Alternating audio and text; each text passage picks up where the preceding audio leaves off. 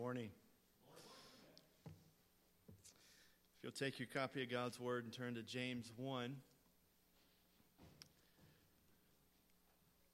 James 1, we'll begin reading at verse 19 and go to the end of the chapter. Know this, my beloved brothers. Let every person be quick to hear, slow to speak, slow to anger, for the anger of man does not produce the righteousness of God. Therefore, Put away filthiness and rampant wickedness, and receive with meekness the implanted word, which is able to save your souls. But be doers of the word and not hearers only, deceiving yourselves. For if anyone is a hearer of the word and not a doer, he's like a man who looks intently at his natural face in a mirror. For he looks at himself and goes away and once forgets what he was like. But the one who looks into the perfect law, the law of liberty, and perseveres, begins no, being no hearer, but forgets, but who forgets, but a doer who acts, he will be blessed in his doing. If anyone thinks he is religious and does not bridle his tongue, but deceives his heart, this man's religion is worthless. Religion that is pure and undefiled before God the Father is this to visit orphans and widows in their affliction, and to keep oneself unstained from the world. Let's pray. Heavenly Father, I pray, uh, Lord, that you would quieten our hearts this morning. I pray, God, that we would examine and search our hearts in the light of your word this morning. And Lord, if there is any sin that has gone non confessed. Lord, we haven't confessed it. Lord, we haven't repented from it. Lord, I pray that you would help us to do that right now. That, Lord, we would come before you, prepare our hearts to hear from you this morning. That's our desire. And that, Lord, as we have just read here in the text, that we just wouldn't hear, but, Lord, that we would be doers of your word, that we would apply the truths that we hear this morning in our lives and that you would be the, pray, Lord, that you would get the glory for all that's done here this morning. In Christ's name we pray. Amen. We're going to finish up James chapter 1 this morning. We've been looking at, James has been talking about what do we do when we go through and how do we handle trials. Last week we, we talked about what do we do and how do we handle temptations that come our way. Uh, this week, or today, this morning, what we're going to look at as we wrap up James is our response to God's word. How are we to respond? Chad Walsh, an American poet and theologian in the early 1900s, wrote this Millions of Christians live in sentimental haze, prophetic precision. This is what he said. Most Christians, or many Christians, live in a sentimental haze of vague piety with soft organ music trembling in the light of stained glass windows. Their religion is a pleasant thing, demanding little more than lip service to a few harmless platitudes. It is much safer from Satan's point of view to vaccinate a person with a mild case of Christianity, so as long as to protect him from the real disease. You see, part of Satan's strategy for you is to come to the conclusion that the Bible is the end of the process. You see, you won't, he won't try to get the believers to disregard or discard the Bible, but disregard it, to learn it, but not live it. He's even satisfied if the Christian believes it, if so, as long as he doesn't behave it. And that's the problem. That's the issue and the problem that we face here today. We want the thrill of feeling right, but not the inconvenience of being right. And here we see in the very beginning, the verse 19, that James gives here a command Effectively, he's saying, Look, you need to know this. Know this, my beloved brothers and sisters. Get this. You need this. While it's true that everyone ought to be quick to listen as a general rule in life, James is talking about listening eagerly and readily and primarily to the Word of God. You're facing difficult trials, you're facing dangerous temptations. The point is, who are you listening? Maybe the reason you aren't passing the test or overcoming the temptations is because God's word's the last place you go. We listen to everyone else and everything else, and finally, maybe, we listen to our divine tutor, God's Word. You remember how often the Lord would stop and ask his audience, the Pharisees and the religious rulers, the leaders of that time, the question Have you not heard? Have you not read? The obvious answer, of course, is they had heard, they had read, but they weren't listening. The problem wasn't that they were hard of hearing, the problem was they were hard of listening. And quite frankly, we have that same problem today. On a practically speaking, you ever fly?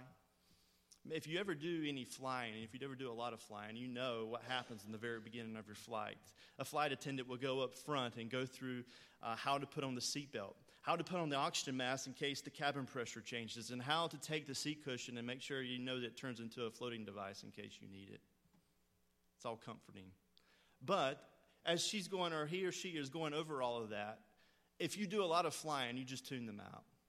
You, you, you, really have no, they're just, they're just up there and they're speaking and you're not listening, truly listening to what they're having to say. They're the most ignored people on the flight.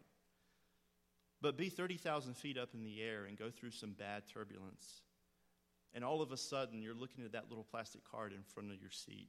What, what did she say? Uh, what did they say do? What, what, what am I supposed to do now this is happening? James says, How do you plan to grow up if not survive, if you're not going to listen. There is more turbulence ahead of you than you can imagine. A smooth flight through life is a myth. And here's the point if you want to grow up, don't be eager listen don't be eager to listen to everyone first first and foremost listen to god listen to his word who is able to equip you for life the adjectives quick and slow here do not describe an action, but an attitude.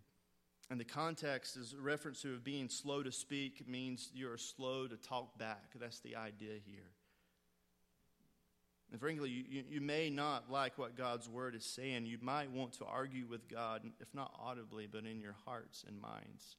And keep in mind the context here in the first century, where the early church services were informal, often the listeners would speak up and even debate with the preacher.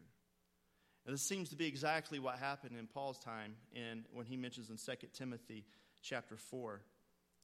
He talks about Alexander the coppersmith. He said he did me much harm. The Lord will repay him according to his deeds. He vigorously opposed our teaching, literally, our words. Can you imagine Paul preaching the truth and Alexander standing up and verbally opposing him? God's words are inconvenient, they're uncomfortable, and they are demanding. And we are tempted to talk back. And you see the implied discretion here. It begins with not listening, it proceeds to talking back, and finally it explodes in anger in verse 20. You understand that James is saying here anger with God does not bring about right living before God, it hijacks the process. In other words, when you are angry with God for the turbulence in your life, you're going in the opposite direction. Don't forget who he is writing to. James is writing to Christians. In verse 1, that we see that we're dispersed among, they were, they were being persecuted, literally running for their lives. And everything James has said so far has been easy to say and much harder to hear. I think it's, it's funny how he addresses them here, even in the verse 19, and he talks to them and calls them his beloved brothers and sisters. In other words, I, I love you, so don't get mad at me when I tell you the truth, what I'm about to say to you. Paul says something similar in Galatians chapter 4. He says, Have I become your enemy by telling you the truth? Don't shoot the messenger. Here's James' point an angry spirit is never a teachable spirit. And then he talks about in 21 and following how to prepare our hearts to receive God's word. What are we to do? If you'll notice here in, in verse 21, the word James uses here to, to for filthiness is the, is the word um, is used for both dirty clothing and moral defilement. Put aside things and actions that are morally defiling, is he saying. I found it interesting that the root word for filthiness was used by the Greeks to refer to wax in someone's ear, which fits the context perfectly here, what we're looking at this morning. In other words, sin in our lives, which we refuse to put off, acts as wax in our ears, preventing us, preventing the word, the truth, from reaching our hearts. Which, another way of saying, whenever you confess and forsake sin, you effectively clean out your ears so that you can hear from God, hear His word. The word James uses here for wickedness has the idea of a moral evil and corruption which may be which which may never be expressed outwardly. It may be that which goes under the surface, maybe the hidden sins that doesn't come up. One of the marks of maturing in the Lord is that you are growing more and more troubled over sin. You are aware of the sin in your life and you're viewing it how God views it. I read of an incident in India, perhaps much like the setting in the first century that we just talked about, of an unbelieving skeptic was listening to an evangelist preach about the burden of sin and he interrupted the evangelist and sarcastically said, I feel no burden of sin. Tell me, how heavy is it? 80 pounds? 10 pounds? The evangelist answered with a question Tell me, if you lay 100 pounds on a corpse, will it fill the load? And the man responded, Well, no, of course not. It's dead. And the evangelist said, Exactly. That spirit too is dead, which feels no load of sin. James isn't talking about here one who is spiritually dead, but the Christian. What James is trying to get us to see is that preparation is vital in our Christian walk. We're to make sure that we are ready to approach the Word of God, that we have confessed, that we have repented of the present sin that lies within our lives. I have never gone through heart surgery. Some of you in here may have. My dad had pretty major heart surgery a few years ago, and it can be an emotional time.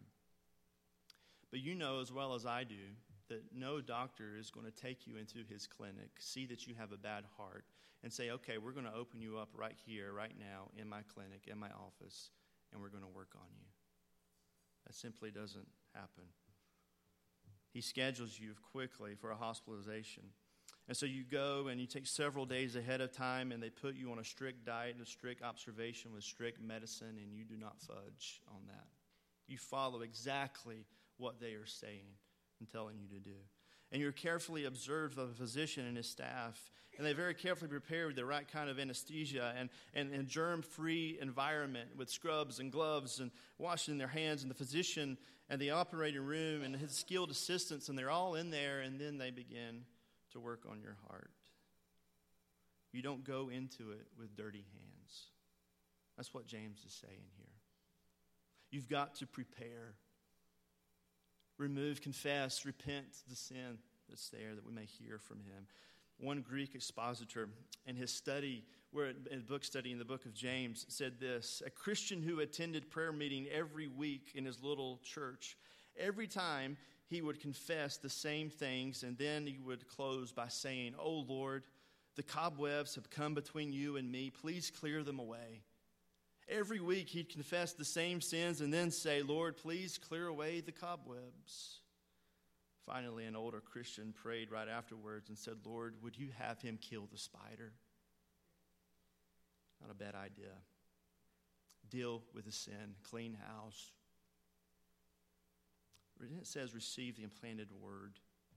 How do you receive something that's already implanted within you? The planting of the seed has already taken place. The living word of truth, like the seed, has been buried in the soil of your believing heart at conversion. So, receive it means to welcome it, nurture it, water it, tend to it, take care of it. James writes, and you will be saved and rescued. It will rescue your soul. Not necessarily talking about in the context here of rescued far as going to heaven, but rescued through life. So once we have properly prepared ourselves of taking in the Word of God, in verses 22 through 27, James talks about our proper response to the word. And he breaks it down into three areas. In verse 22, contains a command. And verse 23 through 25 contain an illustration. And in 26 through 27 contain an, an application. Look what he says here in the command in verse 22 Be doers of the word, not hearers only, deceiving yourselves. Jesus probably had the most graphic illustration of what James had in mind when he preached in the Sermon on the Mount and in Matthew chapter 7. Let me read what he said. Everyone then who hears these words of mine and does them will be like a wise man who built his house on the rock. And the rain fell, and the floods came, and the winds blew and beat on that house, but it did not fall, because it was founded on the rock. And everyone who hears these words of mine and does not do them will be like a foolish man who built his house on the sand. And the rain fell, and the floods came, and the winds blew and beat against that house, and it fell and great was the fall of it. James here is talking about the word doer, has the idea, and he's talking about someone who is creatively serving the Lord. He's not talking about obeying with bad attitude or doing things at a bare minimum. He's talking about a maturing believer who gives his creative best, who is passionate, who is a desire to serve God with excellence, is the idea. Immaturity says, I'll get the job done in the least amount of energy and thought. I'll do what I'm supposed to do, but not one thing more. Maturity says, What can I do next? How can I do it better? The original word here for hearer has the idea, is the same word the Greeks used for student in a university who is auditing a class. It actually refers to an attentive listener. An auditor is someone who sits down in a class with other students and has the same advantages of learning and can benefit from what he hears in class. The difference between the audit student and the credit student is they have the same advantages but doesn't have but they don't have the same responsibilities. He doesn't have to take the midterm or the final exam or the pop quizzes doesn't have to turn in the homework or stay up late doing reading assignments. Doesn't have to turn in the term paper to see the teacher ex- examining his thinking. The problem is that though at the end of his education, the, the audit student cannot become a practicing lawyer or engineer or nurse or teacher. They are not licensed to practice because they never did the assignments they want, to, they want the benefits without the responsibilities. They want to get credit for being in class, but that's where they wanted it to stay. They didn't want any homework. And this is the person who attends church but never joins. They want the benefits of church without the responsibilities. This is the person who knows Christ but has not publicly testified so that relationship to that relationship through believers' baptism. That would be uncomfortable. That would require to get up in front of people. That would mean I'd have to act and not just behave or just believe. The immature believer wants whatever he learns in church to stay in church. Whatever he sees in the Bible to stay in the Bible. Don't give me any homework.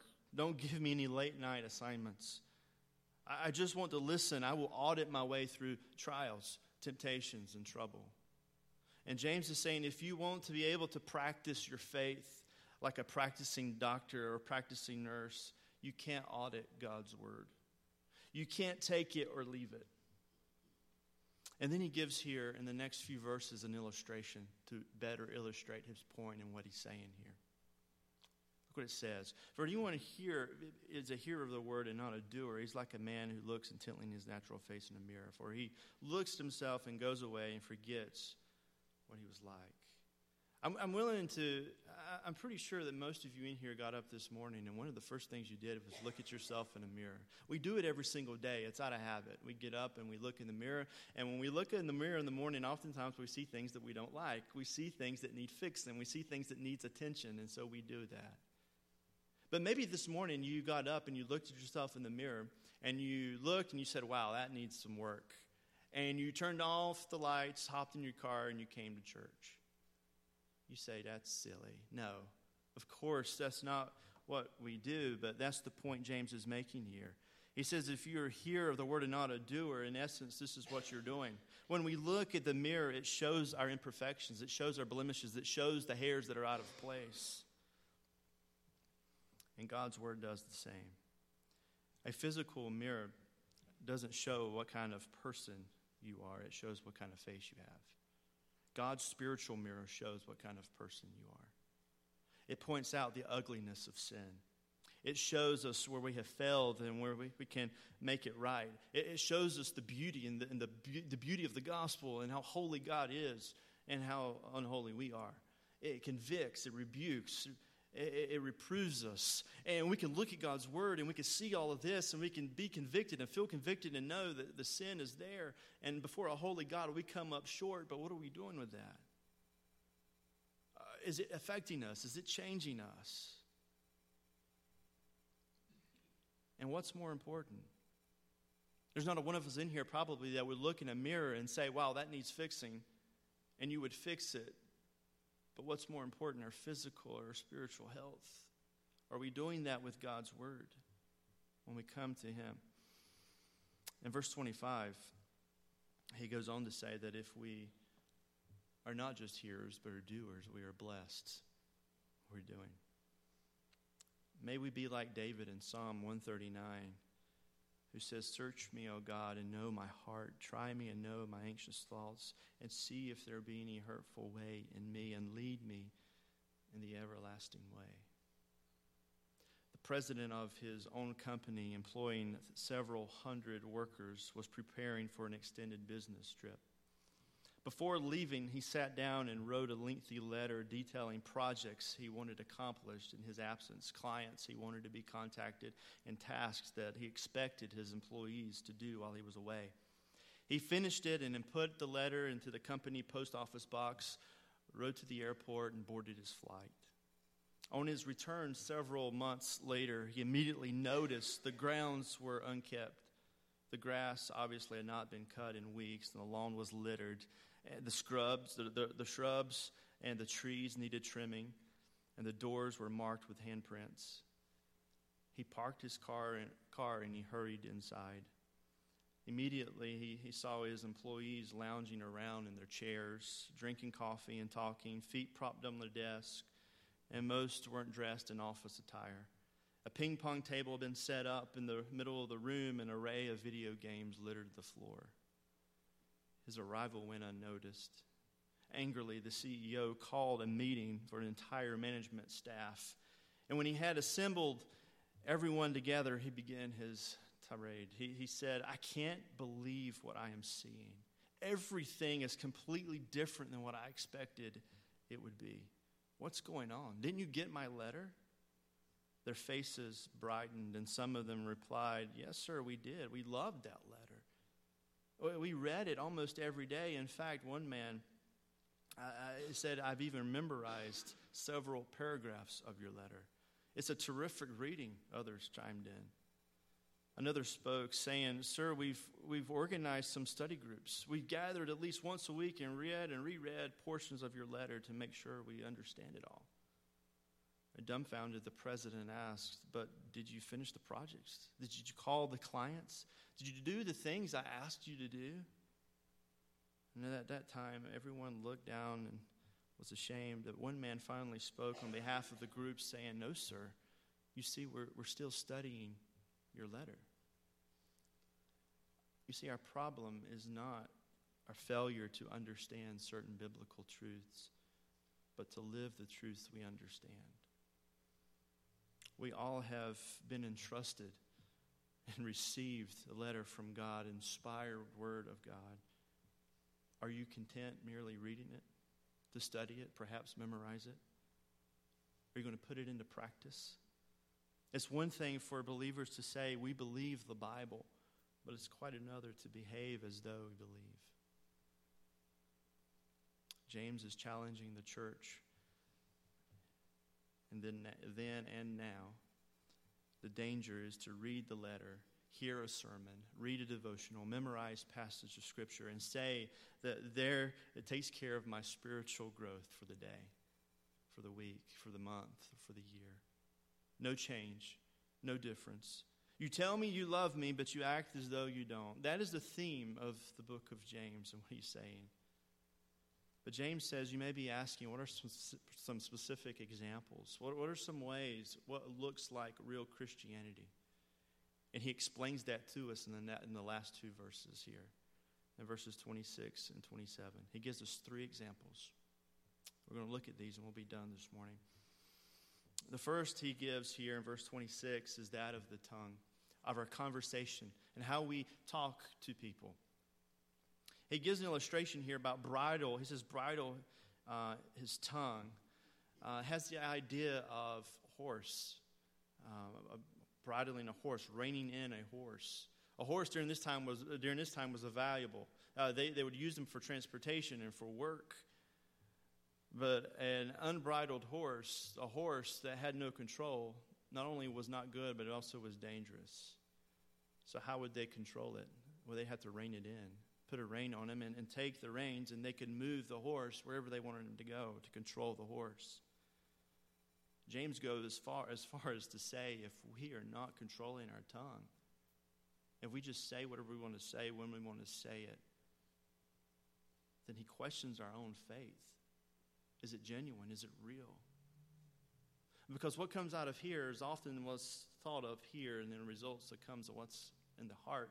And we'll learn more about our speech and our conversation in chapter 3. James dives a little deeper into that. And so when we get to chapter 3, we'll look more into that. But he talks about first here our conversation. Secondly, he talks about our compassion. Look at verse 27. He talks about visiting the orphans and the widows in their affliction. Keep in mind, James is not telling people that if they want to go to heaven, they have to visit orphans and widows and clean up their life. He's not talking to people who need to be saved, but people who already are saved. James is saying that we need to measure our maturity in the light of these things. In other words, if you're growing in Christ, in Christianity, your Christianity will radically impact not only your conversation with others, but your compassion toward others. There, there are not only, he gives two classes here, but there's not only two classes in our society that need compassion. He mentions here widows and orphans. And during these times, these were the most people, these were the people that needed the most help. Uh, the orphans obviously were left uh, with no parents, no one to look after them, no one to come in. And the, and the widows, there was no one there to look after them. They were not able to take care of themselves. They were looked down on in society as weak. And so needed someone to come along, understand they didn't have government assistance. They didn't have anything like that back then. And if you look at history, all throughout history, it was the Christians who, who established hospitals, who founded orphanages, who started rescue missions and built houses for the poor and opened kitchens for the hungry. It was Christians who, who charted societies for the poor and, and homeless and who built infirmities for the mentally handicapped and the physically disabled and the elderly. It was Christians who led the charge and did these things for the people in their society. James is living in a pre Christian period of time, and the church has been birthed in a culture where the value of human life was at all time low. Abortion and infanticide was, was, usually, was universally accepted. One Roman historian who died around the same time James was writing this letter wrote, We drown children who at birth were weakly and physically impaired. Infanticide is the killing of children after birth. It was so common that one historian blamed the population decline of Greece upon this practice. Infant girls were especially vulnerable simply because they would not be able to care for the parents or carry on the family property through their inheritance. In Greece, it was rare for even a wealthy family to have one daughter. So the first century church began going around at night collecting and raising these children. Why? as they saw the value of every human life, because life is the creation of God, and we are created in His image. And as Christians, we are expected to help those who can't help themselves. There are a lot of people in our society, there's a lot of people in our community that need help. How are we doing? How are we doing in our, com- our passion, compassion of helping those who need help? Uh, listen, this is not a social gospel. This is the real gospel. This is real Christianity, what James is saying here. It shouldn't be up to the government to provide the needs of the people. It should be us, the helping the people that are in need. That's what we are called to do. Have compassion on our fellow people here in our community. Paul wrote in Colossians 3 Therefore, as God's chosen people, as God's chosen people, holy and dearly loved, clothe yourself with compassion. And the third example he gives here is that of our character. To be one, he says, to keep oneself unstained by the world. What does he mean? The word translated world here is the word that refers to the world system, the world's way of thinking. You may immediately think, well, that's impossible, and you're right. The world rubs off on us. But the verb tense here in the present eh, which again means there's a regular daily attention to the spots that get on our spiritual clothing. It's the idea. That's why we need to take, take our hearts and our minds regularly to the divine cleaning system repentance and confession. One author wrote, I know a cleaner who can take care of the worst possible stains you'll ever have. God specializes in stain removal. I don't think James is talking about here just any kind of stain. I believe James is thinking specifically within the context of these verses and what he's talking about here. Because it's so easy for us to become stained with the, the value system of our world. It's easy for us to, uh, that, that life doesn't matter. That poor people are probably getting what they deserve. Orphans aren't your concern, widows aren't your responsibility. You serve only those who can pay you back, is the temptation that we have if we're not careful. But James is saying that is not real Christianity. That's not pure religion in the sight of God. In other words, we choose to demonstrate the gospel of grace with humility with our tongues, compassion with our resources, and purity with our lives. If our lives were televisions, we'd want the world to be able to watch us and hear us, both sight and sound. Hearing and seeing a demonstration of the gospel that has radically impacted everything about us our conversation, our compassion, and our character. So we look at our life.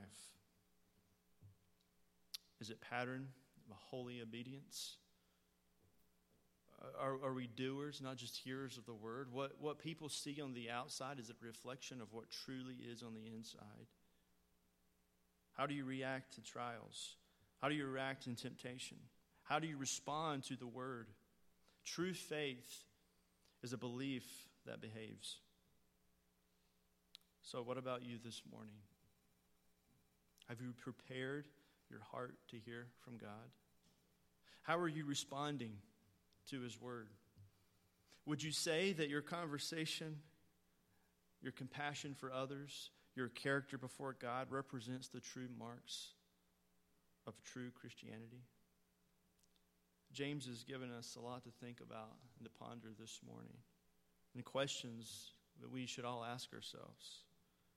My prayer is that we would do just that, that we would examine our lives to see where we stand before God, and that we would repent in the areas that we need repentance, and that we would once again hear from Him, hear the voice of God through His Word. Let's pray.